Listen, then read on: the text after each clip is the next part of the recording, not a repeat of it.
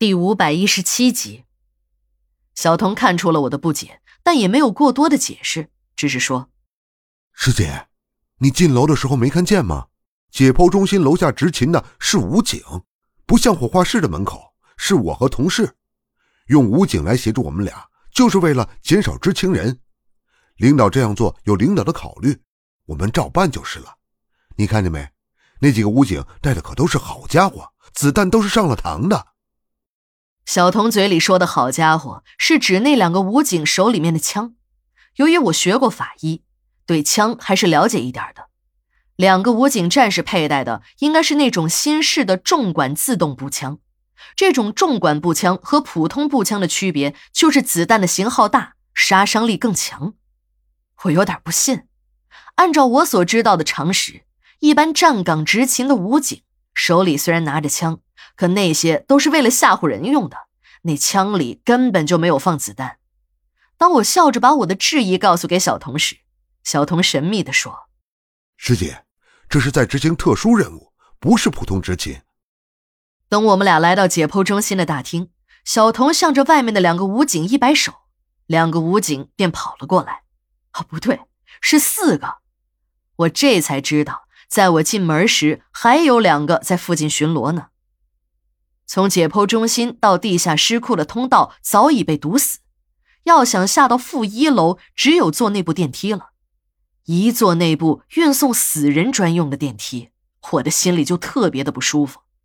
小童的胆子不是很大，这一点我清楚的很，但没想到现在的小童兴奋的很，整个人跟打了鸡血似的。我一直没有弄明白。提个老太太的尸体，还要这么多全副武装的武警干嘛？当枪声在地下尸库响起的时候，我才知道，这几个人还真不是多余的。虽然感觉有几个荷枪实弹的武警在后面跟着，有点怪怪的，可我的心里啊，还是踏实了不少。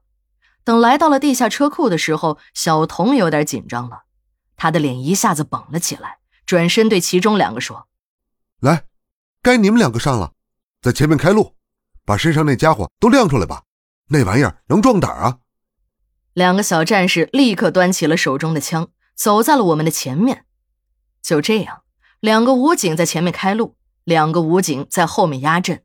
我们这一行人浩浩荡荡的向着那几个大冰柜走去。我的心里一阵感慨：要是我们殡仪馆能有这样的队伍，我也不用提心吊胆的到这地下尸库中来了。我一直有一种感觉，这地下尸库和殡仪馆的停尸间那真的不一样。别看都是放死人的地方，区别还是相当大的。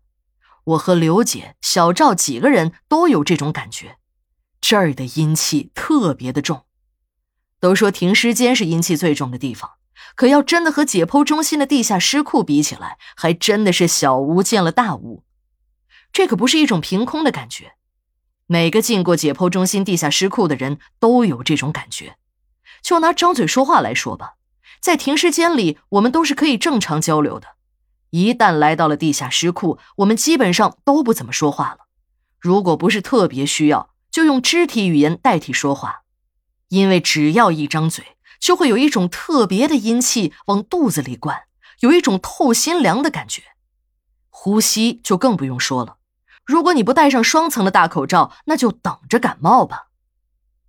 对于这样的事儿，小赵有一个科学的解释，说那是因为地下尸库中的温气太低，空气冷，才会发生这样的事儿。但这些被经验丰富的老王一下子驳倒了。老王说：“这冬天的外面比地下尸库还要冷，穿同样多的衣服，为什么在外面不会有事儿啊？在地下尸库就那么难受？还有。”地下室谁没去过？解剖中心刚建好，我们去地下室指导施工时，还不是一样的天气？怎么也没那种感觉？为啥尸体一运进去就变得阴森森的？虽然连刘姐都说老王迷信，可对老王说的话，我们还是宁可信其有，不可信其无的。有些事情就是这样，最好别太较真儿。就拿这件事情来说吧，我们都相信老王的话。进地下尸库的时候，把自己弄得是严严实实的。也许有人会说这样做不讲科学，但话还得说回来，学科学的最终目的不也是让我们的生活变得更好吗？我们要做的是让自己每一天都生活的平安快乐，而不是变着法儿的让自己成为科学的试验品。